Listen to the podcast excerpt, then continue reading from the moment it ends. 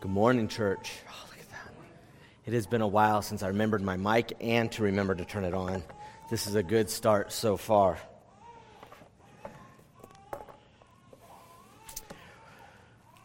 We are coming to the end of um, a series that we've actually been in for a couple of months, and we've covered a lot of ground talking about witnessing and talking about the gospel. And several months ago, if you remember, we started in the, the Gospel of Luke and we saw that Jesus brought the gospel to the unexpected.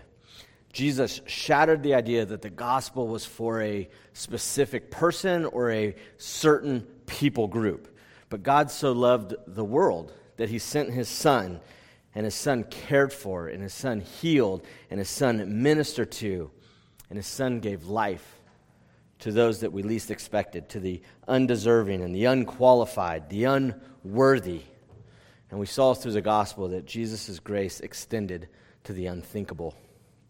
And then we moved and we started walking through the book of Acts and we followed the, the church that Jesus himself commissioned to carry on his mission. And he told the church that we were to be his witness to everyone, everywhere. Right? We are to share the good news of the gospel with everyone. And everyone includes our enemies. It includes those who are uninterested in hearing the gospel. It includes those that are skeptical. And today we're going to look at that it includes those who are rich and those who are powerful and those who are influential and those who appear to have everything. That oftentimes we look at them and say, why do they need the gospel? They have everything else. And the great British preacher Martyn Lloyd-Jones said this. He gave the best answer to that question. Why, why do these people need the, the gospel? He had just given a sermon at Cambridge University, and one of the students came up to him and said, I listened to your sermon, and I can see how this sort of message appeals to farmers around here. But I fail to see how it's relevant to academics like myself and my colleagues. And the old preacher responded with this The last time I checked, Cambridge students were made of the same dull clay as the farm workers in the field. What the preacher is saying is that the gospel is for everyone.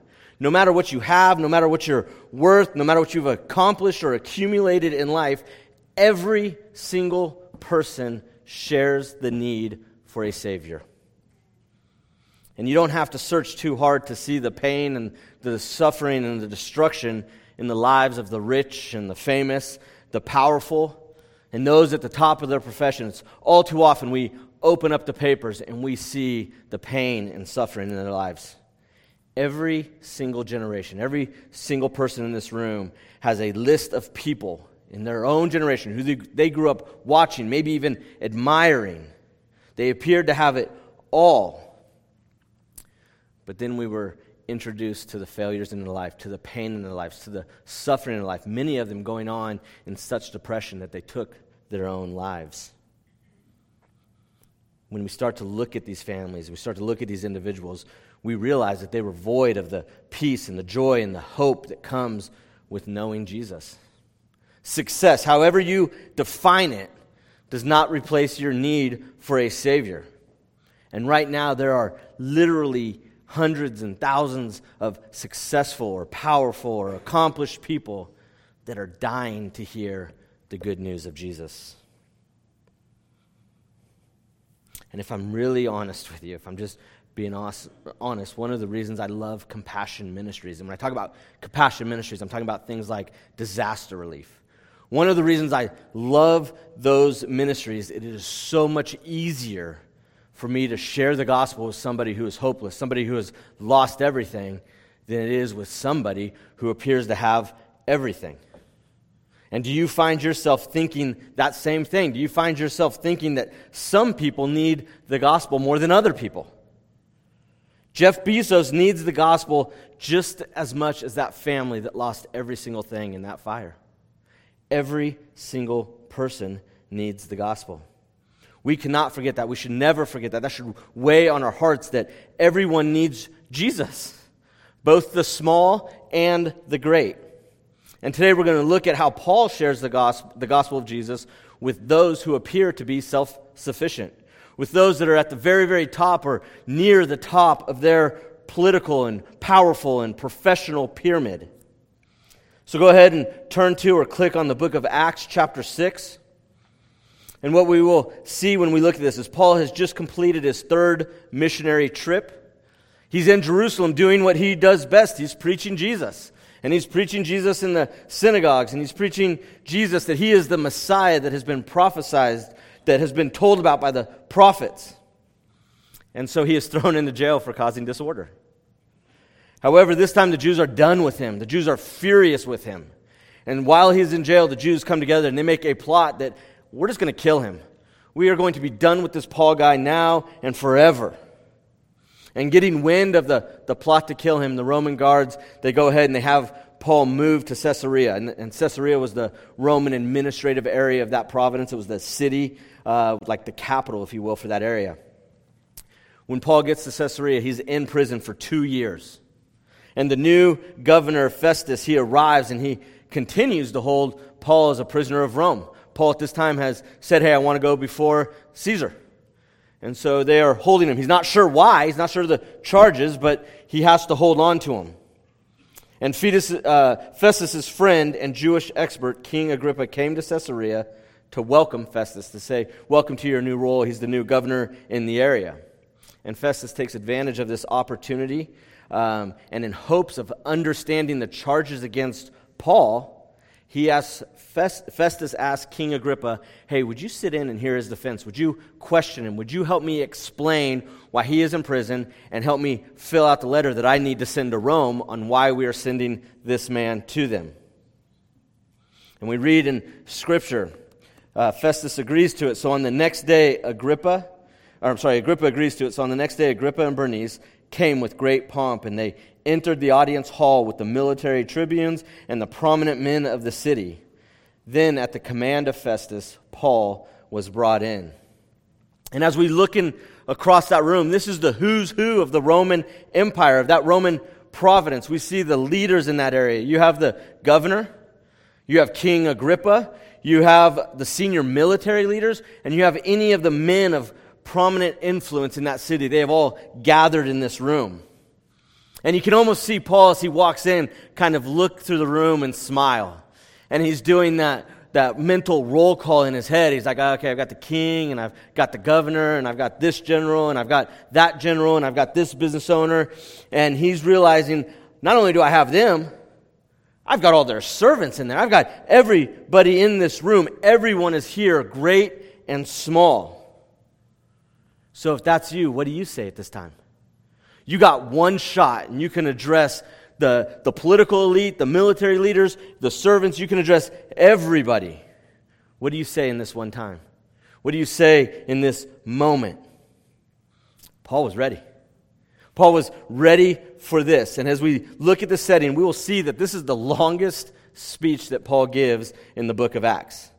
And this is a guide of how to share your faith with everyone, great and small. And as we begin to look at this chapter, Paul opens up with a very respectful invitation. In verse 1, it says So Agrippa said to Paul, You have permission to speak for yourself. Then Paul stretched out his hand and he made his defense.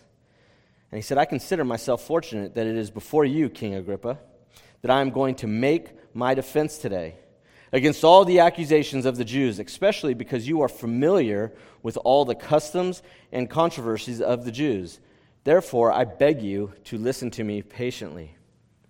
See, King Agrippa, he was considered an authority on the Jewish religion by the Romans. He was an expert. He was the latest and the last of the Herod dynasty. His great grandfather was King Herod, who feared the birth of Jesus Christ and had all the children murdered. His grand uncle had John the Baptist murdered, and his father, King Agrippa I, not only executed James, one of Jesus' inner circle, but in Acts 12 it tells us that Agrippa, King Agrippa I, was struck down by an angel of the Lord and eaten by worms as punishment for allowing people to worship him as God. And it was right there in Caesarea, right where they were standing. So the Romans look at Agrippa as he has a history with the Jews. He understands the Jews. He is a leader in the Jews. And because Agrippa was a Herod, he was appointed uh, over the temple and thus had power to appoint the high priest and to administer the temple treasury.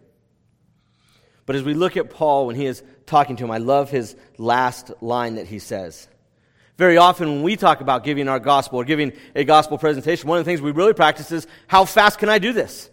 Right? We call it the elevator gospel presentation. Or if you have three seconds or three minutes, how are you going to say this gospel in a time that they understand? I love Paul.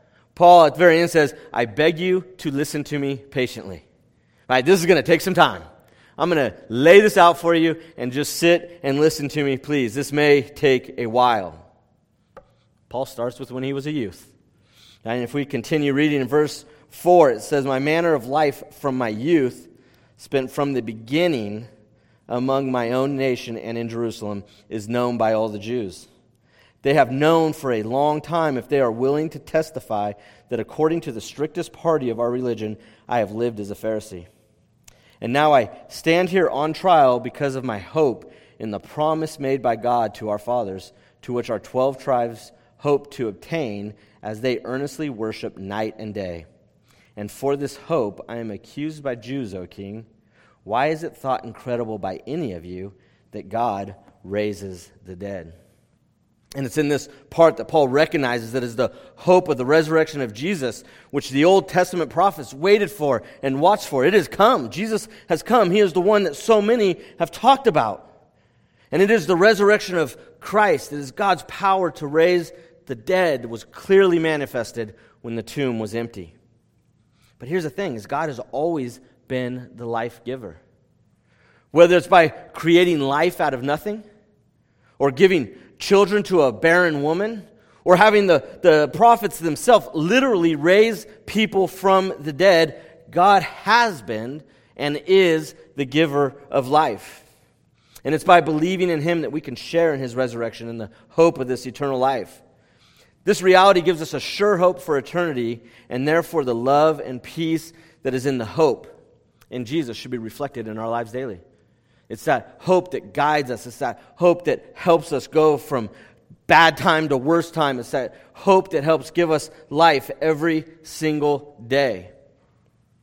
It's that certainty. And Paul said this in his uh, letter to the Corinthians If it is Christ we have hoped in this life only, we are of all people most to be pitied. And what you have to understand is when Paul says that, he's making the assumption that you're living out that hope that you are living that Jesus is the only way. And to highlight the hope that is found in the resurrection of Paul, Paul shares his testimony. He shares his story. And when sharing the gospel, either with the small or the great, we can't be afraid to share our story. We have to talk about our story and who we are. Continuing in verse 9, listen to Paul's testimony. He says, I myself was convicted, or excuse me, convinced that I ought to do many things in opposing the name of Jesus of Nazareth. And I did so in Jerusalem. I not only locked up many of the saints in prison, and after receiving authority from the chief priests, but when they were put to death, I cast my vote against them. Right? He's saying, I, I voted to put this person to death. And I punished them often in all the synagogues and tried to make them blasphemy. And in raging fury against them, I persecuted them even to foreign cities. And it's in this connection that I journeyed to Damascus with the authority and commission of the chief priest.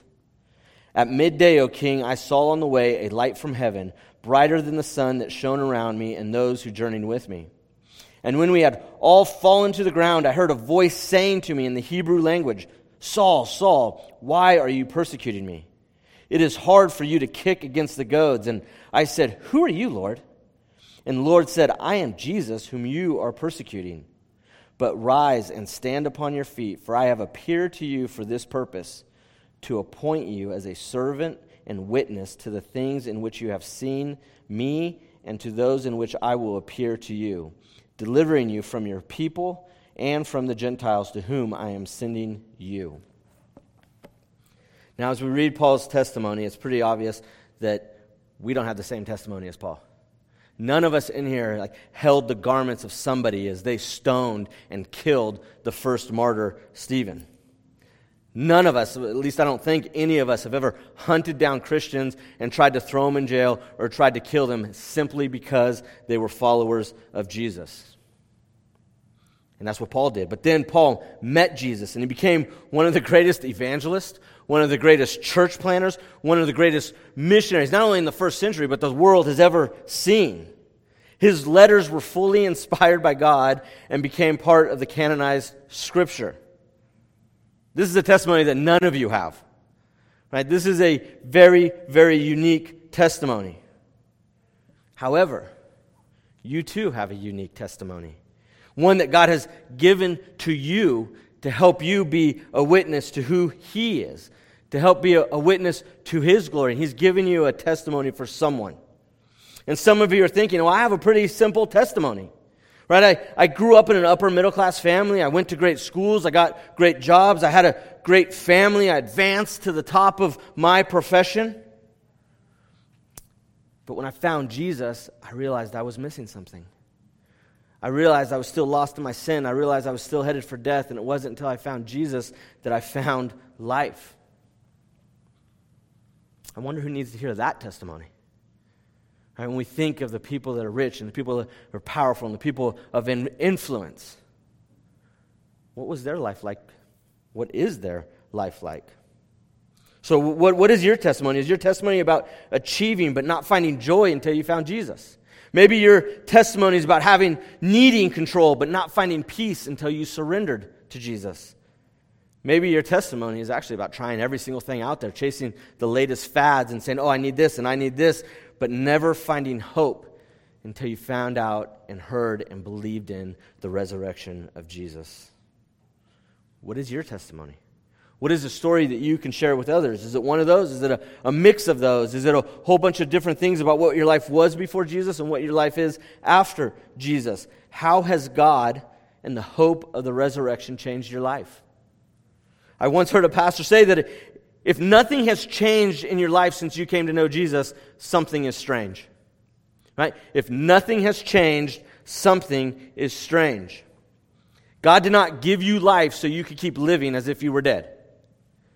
God did not send his son to the cross so that you could remain dead in your sins, so that you could just keep doing whatever you wanted, so there would be no change, there would be no life in your life. Jesus gave his life to give you life. You are a new creation. Scripture tells us, therefore, if anyone is in Christ, he is a new creation. The old has passed away. Behold, the new has come. And if you skip ahead a few verses, it says, Therefore, we are ambassadors for Christ, God making his appeal through us. We implore you on behalf of Christ, be reconciled to God. For our sake, he made him to be sin who knew no sin, so that in him we might become the righteousness of God right? It is our testimony that allows us to be ambassadors for Christ as we walk in this newness of life, as we walk in this hope of resurrection, and people see us. They should see a change of before and after Christ, and it gives us the opportunity to share our story. When God gave us life, he, we left death behind and we started walking in a new living hope of the resurrection. We were given a story, we were given a testimony of God's power to share with those that we have the opportunity to be a witness to. We were given a story to share with everybody, everywhere. No matter how rich or powerful or influential somebody may be, they don't have life until they know Jesus. Right? You were given a story to tell people about Jesus. Who needs to hear your story? Who needs to hear your story? Who's God given you that story to reach out to? And so we see that Paul began his testimony with his story, his conversion from life to death. And then as we go on, I want you to really listen to what Paul shares here. He shares it in many of his letters when he's sharing about the gospel when he's giving his testimony. We're going to back up a little bit to the middle of verse 16. And Paul says this I have appeared to you for this purpose, and this is Jesus talking to Paul to appoint you as a servant and witness to the things in which you have seen me and those in which I have appeared to you, delivering you from your people and from the Gentiles to whom I am sending you. Listen here to open their eyes so that they may turn from darkness to light and from the power of Satan to God, that they may receive forgiveness of sins and a place among those who are sanctified by faith in me. And in this short passage, Paul goes on to describe what it looks like to walk in this newness of life. Right? When sharing the gospel, sometimes we just stop at the conversion and say, hey, I found Jesus, that's it. And we try to move on. But when we need to share the blessings of the gospel, share how that has changed our life and what it means.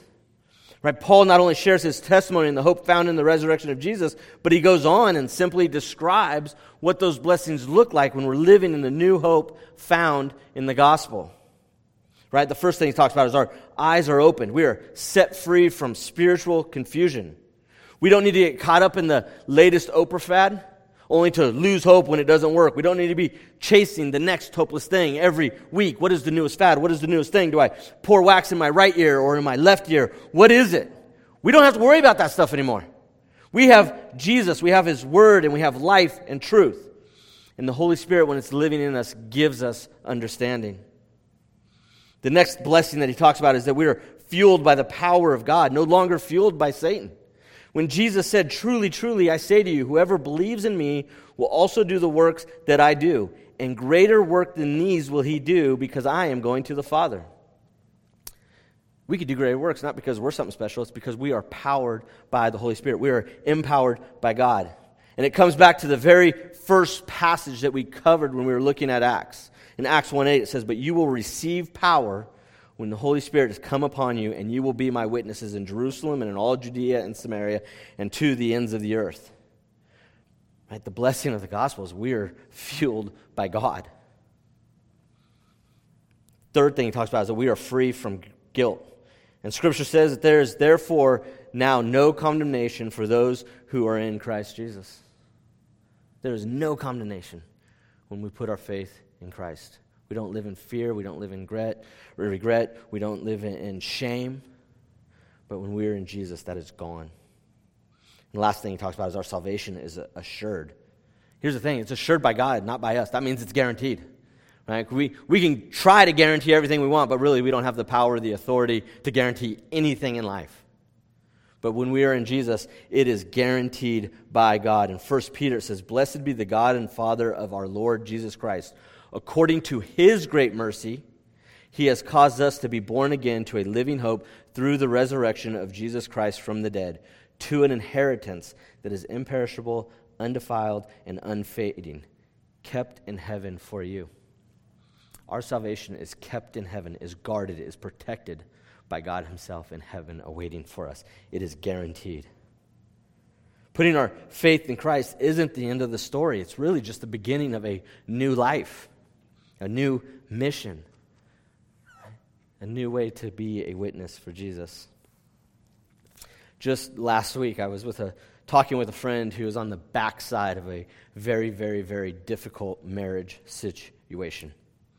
And out of the blue, he got a call from one of his friends, and, and he learned that his friend was going through a similar situation that he had struggled with, and his friend was having a really, really tough time.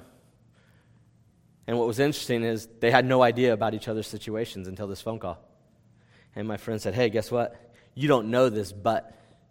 And he went on to share his story with them and share his testimony and now what was happening in his marriage. And he said this He said, Things started to change when I started reading this book and I turned back to God. It cleared up who I am and who God is.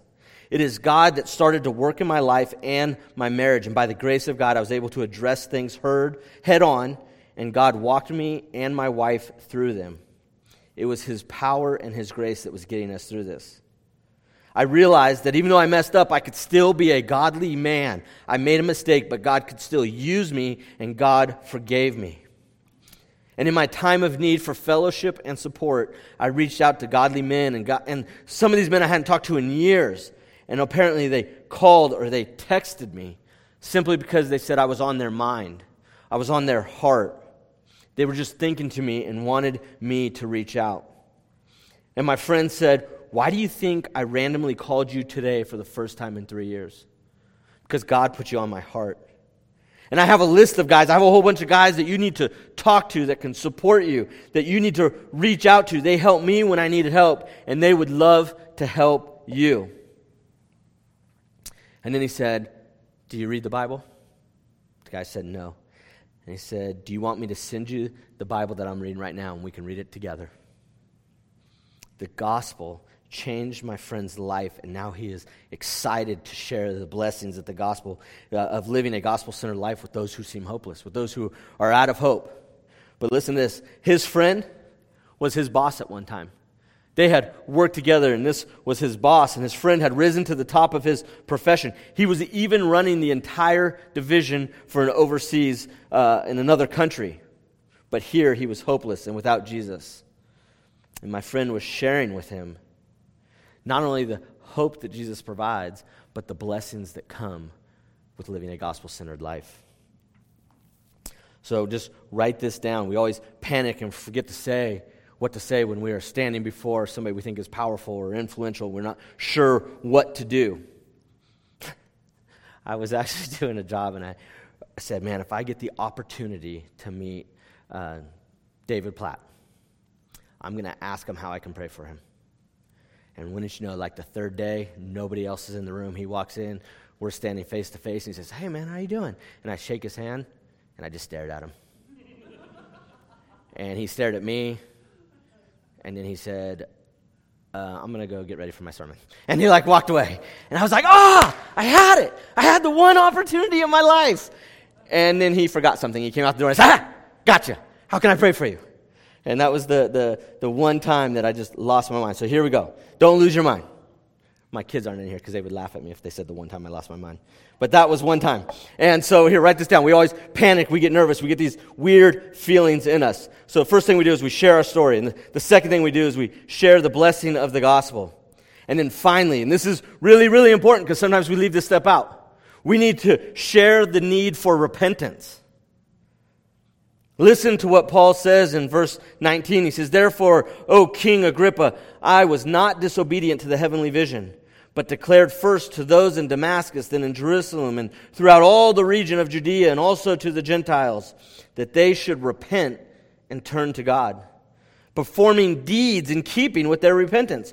For this reason, the Jews seized me in the temple and tried to kill me. Paul shares with King Agrippa the need for everyone's repentance. That's why, that's why I'm in jail. I told these people not only to repent, but act like it. Right? Start having deeds that act that show that you are turning to God because repentance is when you put your life in Jesus' hand and you trust that the gospel is true. Right? You trust that God is, Jesus is God and you trust that the work that he did on the cross saves you.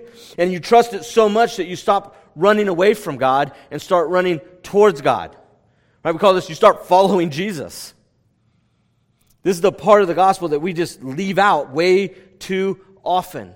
We are very quick to say, oh, you need to admit you're a sinner and you need to believe in God. And we say, check those two boxes, and then we move on. But there's a part of repentance where our life changes. There's a part of repentance where we follow Jesus. And we need to tell people do not forget, you need to repent and follow God. Jesus re- preached it all the time repent and believe. We are to turn from ourselves and follow Jesus. What did Jesus say when asked, What must I do to inherit the kingdom of God? Follow me. Now, anytime Jesus asked, said, Follow me. Following Jesus is what true repentance, repentance looks like. It reminds me of Dave Ramsey. If you guys are familiar with Dave Ramsey, he's that financial coach. And people always say to him, like, hey, I was following your plan, I'm following your plan, but I just can't seem to get out of debt. And so Dave will start talking with them and start hearing what's going on. And as he's talking with them, he learns that, well, you didn't sm- start with your smallest debt. And they have an excuse. Well, no, no, no, I wanted to do the one with the highest interest. He said, that's not my plan. And then they'll say um, they started saving for retirement before they paid off their debt. And he said, um, that's not my plan, right? And then they're using credit cards, but they have a good excuse. They want the miles, and those are helpful. And Dave Ramsey will just say, You're not following my plan right? You know of my plan, but you're not doing my plan. And he'll tell him, stop fooling yourselves by thinking you're doing my plan if you're still doing your plan, if you're still doing your own thing. And that is how we treat God when we don't repent. We say, I know who you are, God, and I know that you died for my sins, and that's all great, and that's all part of your plan. But then we keep doing what we want, and we don't follow Jesus. We don't follow God. That's not God's plan. Right? God's plan is that you follow Jesus, that you follow me. And when we repent, we really believe that God's way is better than our way, and we follow Him by, by the grace of God and the power of the Holy Spirit. We follow God. We don't do it perfectly. That's what the cross is for. And Jesus went to the cross. That's what it's for. We will not do it perfectly. And the hope of the resurrection leads to life transformation, which begins with repentance. That is the message that we need to be sharing with everybody, everywhere. But here's the kicker. Here's the interesting part when we get to the end of this chapter. The, the most a part of sharing with anybody, I like to call it the pre evangelism, it's our prayer. It is our seeking God's heart. And we, we tend to be biased on who we share the gospel with. We look at people and decide, oh, I think this person needs the gospel more than this person, or I'm more comfortable with this person, or I'm more comfortable with this person. Here's the truth God's heart is that none should perish. No one small, no one great, and it's through prayer we seek God's heart and his power. And in the last part of this passage, we see three things that we should be praying for to share the gospel with everyone everywhere. By looking at this the end of this chapter, we see three prayers to help us share the gospel with those who are small and those who are great in our community. And I'm just going to read through these really quick. The first thing that we should do, we find this in verse 22, is that we should pray for God's help.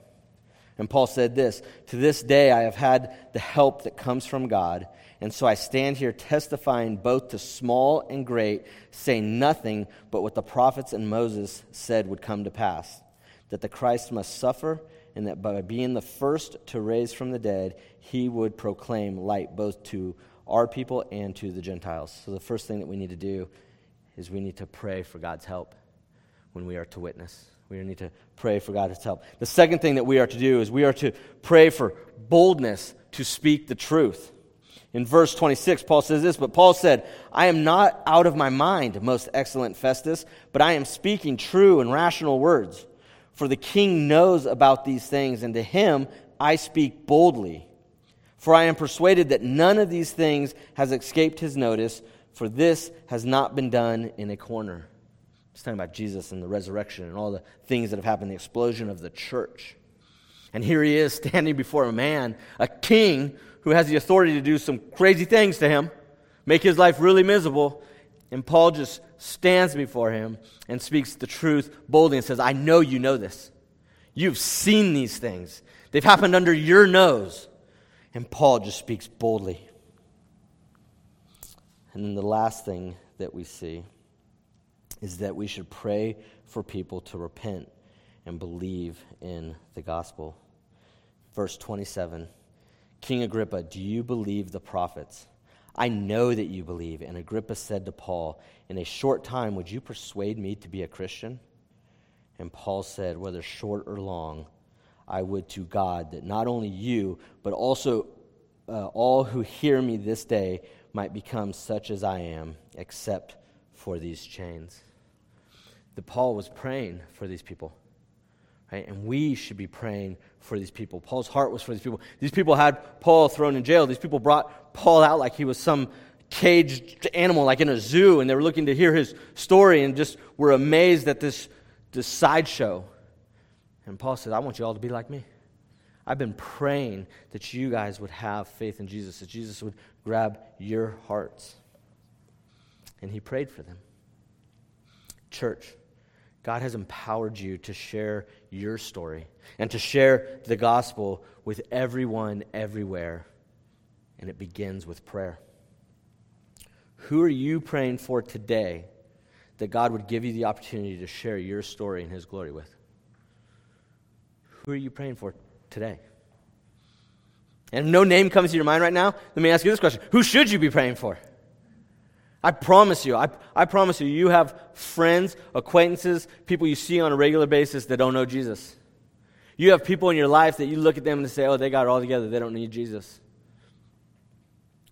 Who are you praying for? Who are you praying for that God would just give you a heart to love them, that God would give you courage to speak to them? Who are you praying for that they would turn from their ways and follow Jesus? And as we end here with prayer, this will head into our series that we're going to be starting next week as we go through Luke and we look at Jesus' prayers. And then we'll look at the prayers of the church following that. But who are you praying for? Who are you praying for today? I'm going to close us in prayer, and as the band comes up and as they sing, my prayer for you right now is that your heart would be lost in the people that you need to share the gospel with. Dear Heavenly Father, we just thank you for your words. We thank you for your Son. Lord, we thank you for the life that you laid down so that we could have life, that we could have eternal life and know you. Lord, we thank you for the stories in our life. And as we look back and we think of the hard times and the difficult times, we think of the times that we were lost and hopeless without you. We are grateful to know that you can use those times to meet somebody where they are and bring them to a saving knowledge of you. Lord, we would pray that our eyes would be open and that we would see where the Spirit is working and that we would have the courage to share the good news of Jesus with whoever you put in our place. Wherever we are and whoever we meet, Lord, we pray we would have the courage to share the good news of Jesus and the blessings of the gospel with anyone, anywhere. Lord, we love you and we thank you, and it's in your Son's precious and holy and merciful name of Jesus that we ask all of these things. Amen.